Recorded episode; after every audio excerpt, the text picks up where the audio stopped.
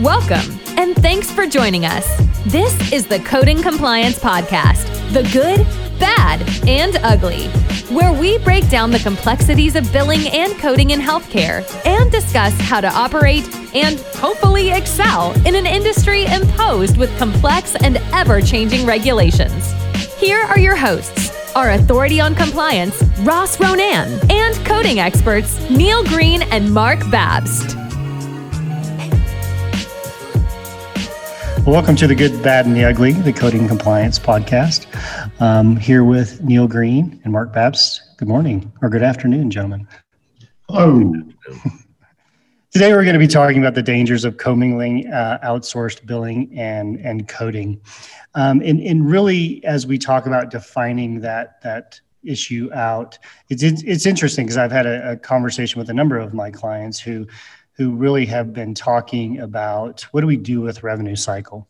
Uh, do we keep it in house do we outsource it? Do we do we find the right experts in the industry to help us um, be better not only from a compliance perspective but a revenue capture perspective and in the really this conversation is is really going to dig deep into which parts do you outsource? And then if you do outsource them to whom? Uh, a lot of companies feel like they they are the best stewards of their money um, which is true when you talk about collections and, and and putting money in your accounts. But but ultimately when it comes to um, you know dropping the bills and and having the right coding on each one of the bills really the experts in the industry um, provide a better yield on the average than most. So so wanted to define that a little bit. Um, you know neil do you want to add any more definition to what we want to talk about today so that we can sure. kick off into it? Sure. So the revenue cycle companies obviously come in all shapes and sizes. So i think what we are trying to differentiate today is companies that are multi-specialty companies and revenue cycle um, that are in the unfortunate position of trying to deal with a multitude of different types of, of functions in revenue cycle to provide their product. So there's charge capture, billing, claim submission, electronic submission, carrier interfaces, all sorts of things that they have to take care of. And of course, coding then becomes a component of it. Not all revenue cycle companies um, offer that. A lot of it has to do with liability. Some of it has to do with the fact that um, they they simply don't feel they can find the appropriate resources. But there are more companies than not that do offer it. And then that starts to become a matter of size and what the company can afford uh, in terms of a broad band of specialties and specialty coders.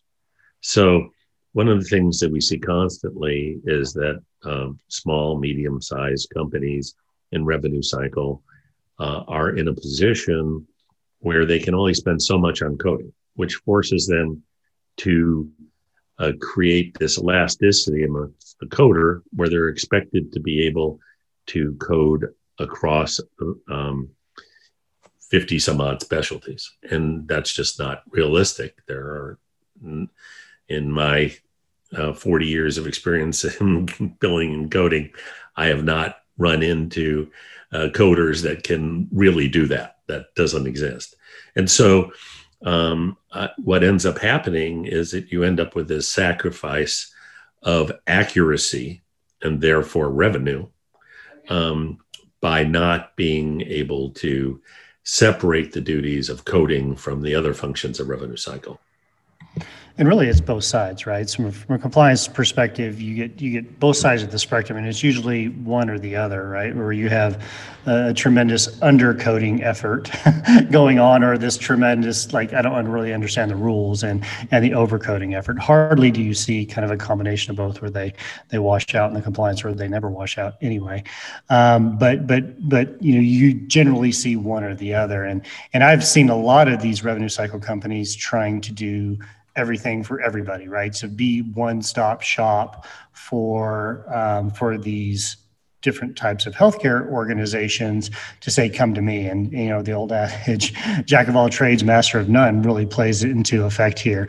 And, um, you know, really finding where, where those specialties are, are really important. Um, when we talk about the different skill sets, Mark, you want to talk a little bit about what the different skill sets are that are required for, you know, billing and coding if you're outsourcing them? Are they different if you're just talking about billing? Are they different if you're just talking about coding? Like how does it look? A- absolutely. Billing has, uh, over the, the, the years, billing has become increasingly automated. Um, and um, the computer systems are, uh, are really very competent in terms of uh, getting the bills out. This, the, the, the steps in this in, in, in getting bills out starts with the registration which is also um, frequently automated, where the patient sits in front of a uh, their, their, computer at home or in the waiting room with a, a laptop or a uh, iPad and, and types in their names and their, their plan information, uh, insurance information, uh, and all of the demographics. Uh, that goes right into the computer. Um, then there, um, uh, the next step is uh, to capture what the doctor or healthcare provider is doing. Um, the step after that is sending out the bills. Again, that's largely automated. In fact, it's almost totally automated. Um, and the, the final step would be the payment posting, again, which is largely automated, if not almost entirely from some providers. That the, the one step that I, I mentioned, the charge capture, is the step that requires cognition and decision making. And um, although there have been some attempts to automate it uh, in, the, in recently with uh, word recognition software and uh, and other software, uh, it uh, uh, automated coding just doesn't work. It's not ready for prime time.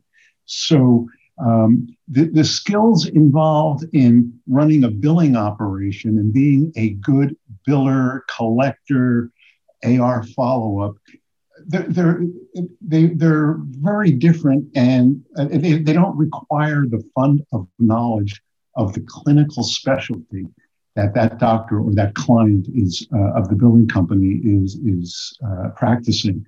So um, you, you need uh, coders with specialty specific skills that um, are um, trained, they're experienced, they're tested uh, on how this is done. Um, and sorry, the phone's ringing over here. Um, and uh, that, th- th- that requires a recruitment effort, a testing effort, and an ongoing quality assurance effort, all focused on that one cl- that client's particular uh, uh, specialty because it's different. What, what a cardiology coder needs to know is different than what an orthopedic coder needs to know, or is different than a rheumatology co- uh, coder needs to know. And um, that's what makes a huge difference in optimizing payments and reducing compliance risks. So, so those are, you know, that, that's my view on the different skill sets that are required.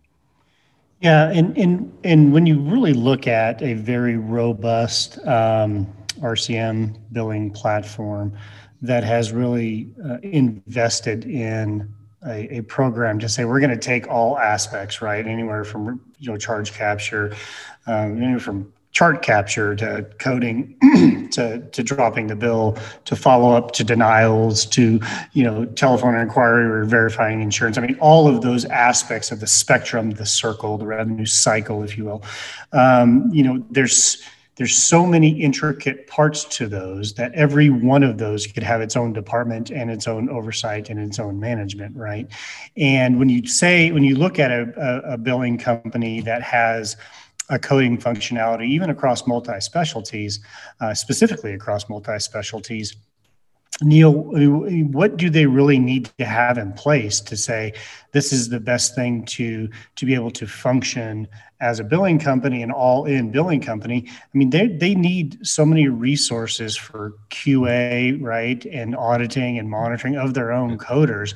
Like it almost seems like it's it's a more an investment on the coding side that may take away from their other billing practices. Like so, how how do how should they be looking at that from that standpoint, and is it even, is it even viable from that perspective? Yeah, so I, I think one of the phenomena that uh, exists today, it's always been there, but it's it's heightened today over previous decades is there's a sort of race to the bottom to have the lowest fees for revenue cycle management. And in the context of that, then that reduces uh, the sort of things that you're talking about. How much money do I have to spend on auditing, recruitment, um, building expertise in a specialty? And oftentimes, what that's led to is uh, revenue cycle companies offshoring their coding. And um, unfortunately, this represents a huge bunch of problems for clients. Uh, oftentimes, who don't even know that their material is being sent out of the United States. Now you're opening up HIPAA issues, um, and it goes to these companies uh, halfway across the world uh, that don't have HIPAA law, don't have cybersecurity law, don't have errors and omission issues that they're going to uh, stand behind. And so you open this whole breadbasket of problems. Plus, in, in countries like India and Singapore and all these, none of these company countries function um, under the CPT coding that is done in, for physicians. They function under ICD 10 procedural coding uh, in most of these other countries, and it's totally different. And so if you go looking for coders in these countries that have grown up learning the coding industry, you can't find them. They have to work for a coding company that has to invest in training them from the ground up. That's different than the culture we have in the United States, where people go through the AAPC or AHIMA, they then spend time apprenticing in places, and then they then spend years. And you know, in, our environment, we're looking for people who have multiple years of experience in a single specialty. It's very, very hard to find offshore, very hard. And so um, these sort of economic factors really weigh in on all the aspects that you need to build a good audit department, good um, quality control, testing, all the things that Mark referred to before. It's really, really difficult to do that but the dollars keep shrinking and shrinking and shrinking. We, I mean, we see that in this country without revenue cycle just happening at large healthcare organizations that don't see the value in auditing and um, and spend you know they hire a handful of auditors and you know they they try to use those auditors across huge multitudes of specialties that it's impossible to, for them to have the knowledge in. So, what's interesting about the outsourced or offshore mm-hmm. coding perspective um, that a lot of, like you said, a lot of billing companies do that because um, it's it's it's cheaper for on the average. I think that there's a, a reduction in, in fees there. But what's very interesting that that most people may not know about this is compliance officers are asked to attest on the average um, by not only commercial payers but managed Medicare, managed Medicaid, um, and not so much you know straight Medicare or Medicaid. They're asked to attest whether or not they use overseas companies. Um, and that whether or not their information is sent overseas. So a lot of people don't know that, may not know that, um, but I used to get letters all of the time asking me to attest that nothing has been sent over. So when you do send things overseas to do it. There's a there's a, a, a, roundabout way of doing things that you can't send that information over for all the reasons you stated hipaa issues. As a matter of fact medicare has stated very specifically you may not access our systems overseas. It has to be in the united states. You can't get into to the process of submitting a bill electronically. So it has to be through generally through an, a, an american company um, before you can even do it. So there's a lot of hoops to jump through um, as opposed to just having a really good um, coding company within the United States that's able to to work within the guidelines, and and you're not really putting the compliance officers in a really uh, precarious position of having to attest to all these payers. So just wanted to, to bring that up. And Mark, did you have any comments on on those issues? Um, well, I just want to reiterate uh, a couple of Neil's points. Um, coding um, is, done by overseas coders is, you know, they they got their knowledge from book learning, and in the United States, most coders get their knowledge from being mentored in a medical practice or, or in a hospital or, or in a surgery center. And it's really hard to take someone, give them a few lectures, and expect them to, you know, and in a foreign country where they don't use these systems, um, to expect them to be accurate. And it's, um, uh, it, it, and, and a lot of times, you know, what, what they end up doing is uh, sacrificing the accuracy and revenue for cheap labor. That is, um, it, it, it, just doesn't work. And uh, and without the auditing that Neil mentioned, the fact that it doesn't work is essentially kept secret. They, their heads are in the sand. They, the clients' heads are in the sand because they don't check it. If I was a doctor, you know, I would want my my work to be checked, reviewed, uh, my coding at least, uh, often as as frequently as as a as a biller checks the a delinquent account, if not more so. So.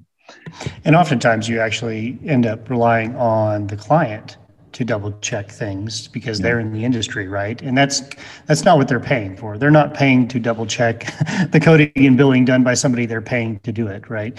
And so, you know, having that kind of staff and that kind of program to oversee your outsourced program is not is not viable from that perspective. And Neil's comment about the financial race to the bottom is really valid when it comes to shopping for billing companies Everybody's looking to get it for the cheapest amount of money, when in fact they should be saying, I want the owner of my billing company driving a Mercedes Benz. because the more money the billing company makes, the more money I'm making. So, um, uh, it, it, how do you look at the incentives? How is that different from like a billing company versus a coding company? I mean, does that play into to how you evaluate whether to outsource or insource, or or do they have different incentives that that makes one you know one um, outcome different from what they should be looking for from an incentive perspective? This is a very very important point. Billing companies are compensated as generally as a percentage of collections. So their incentive is clearly to increase collections. One way to do that is to cut salaries. It's to go use people who are offshore, who are paid a third or a quarter of what an American salary might be. And another way to do that is to push the envelope on coding, is to uh, uh, upcode um, when there's an opportunity, when there's an easy opportunity, and um, submit claims that are are not justified by the medical record. Um, where most coding companies, at least ours, works on a per encounter or per operation basis, and it doesn't really matter to us at all if it's a level one or a level three visit.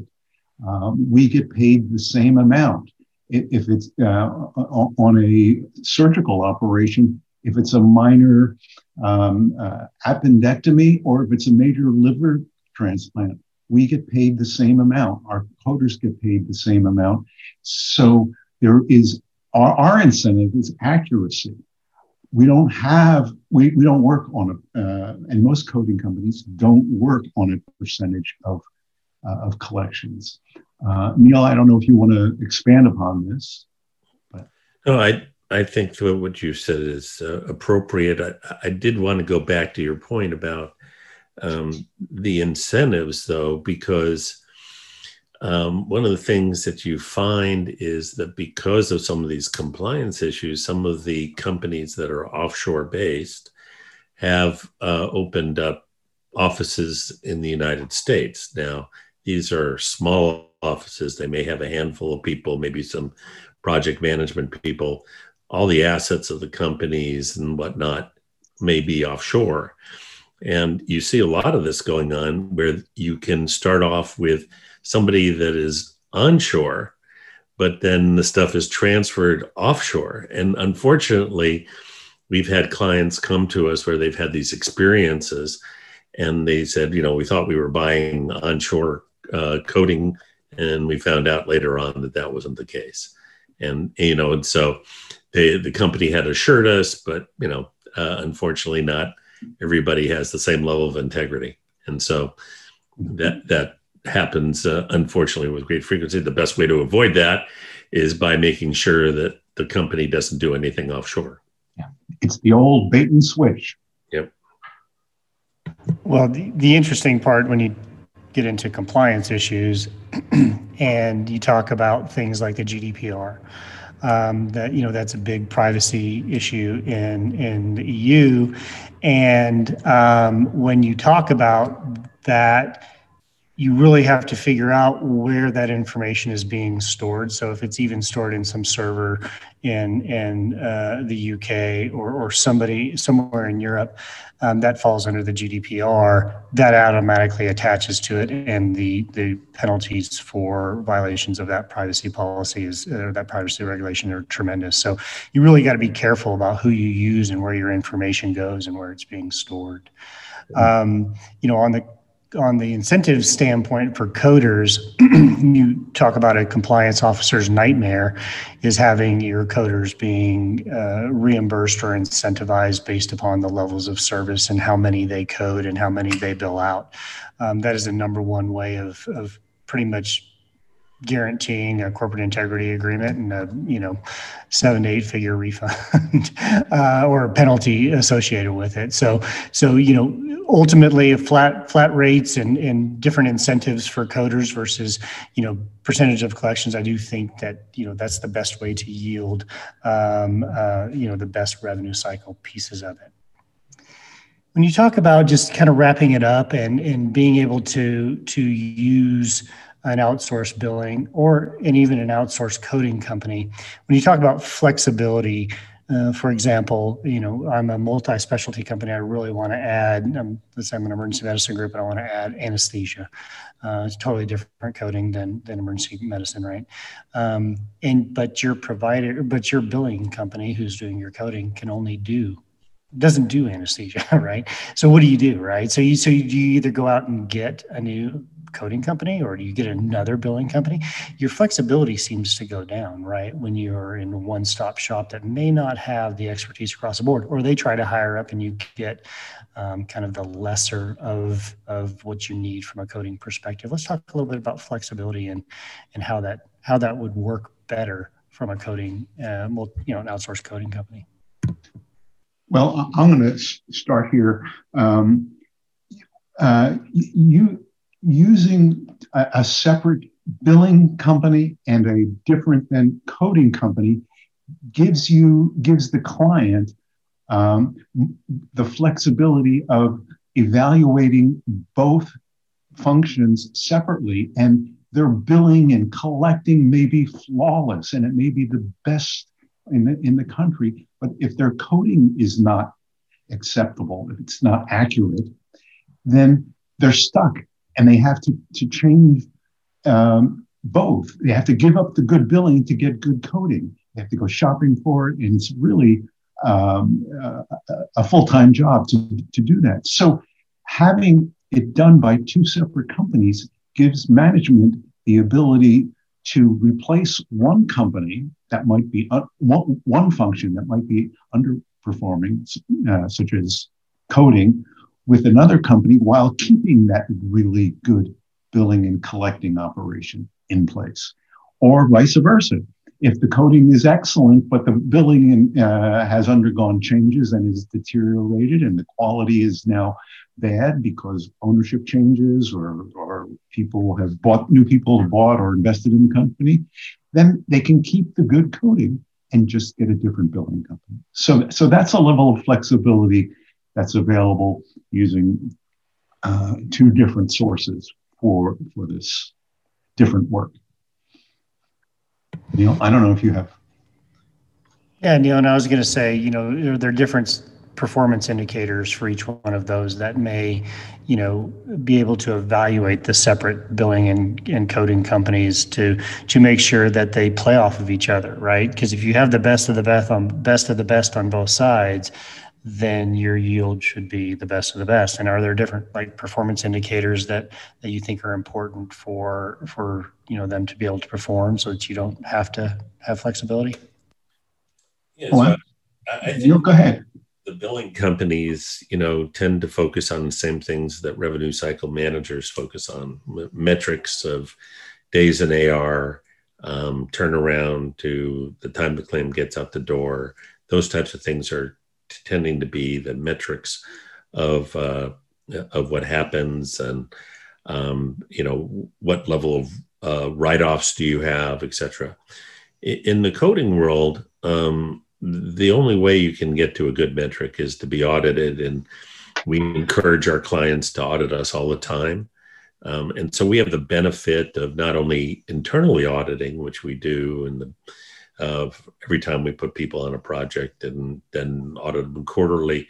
But we we also have the benefit of our clients auditing us uh, from a multitude of sources, uh, compliance officers and their audit teams internally in organizations, or them bringing in other audit vendors to audit us, and it, and that gives us a um, a sense that we can um, stand up to anybody anywhere and say this is the best coding you can buy.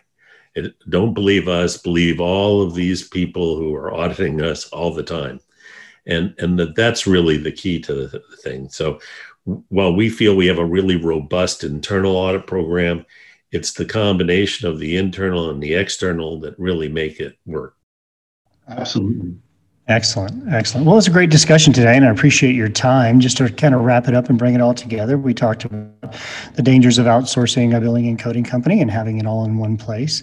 Um, looking at the different skill sets that are required for both, and then sometimes when it's an all-in-one company, they they may not be able to be the best of the best on both sides of the house, um, just because of the pure economic factor of what it takes to manage that and the years of experience that it takes to do it. Um, also, how they are incented uh, on a billing company versus a coding company, and that could actually play into to how much time and effort they put into each one of those different um, items.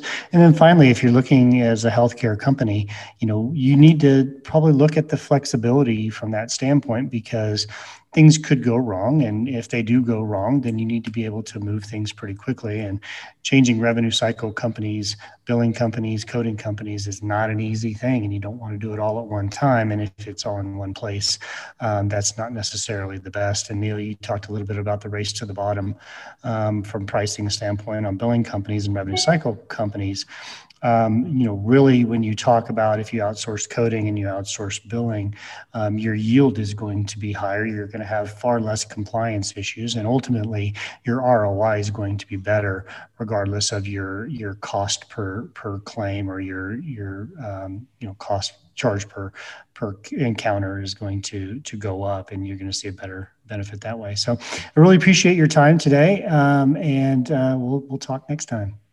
Thank you. Thank you. For listening to the Coding Compliance Podcast The Good, Bad, and Ugly, sponsored by Ronan Healthcare Consultants and the Coding Network, with our hosts, Ross Ronan, Neil Green, and Mark Babst. Please tune in to iTunes and Spotify on the first Friday of each month for a new episode. If you like our show and want to know more, check out our podcast website or leave us a review.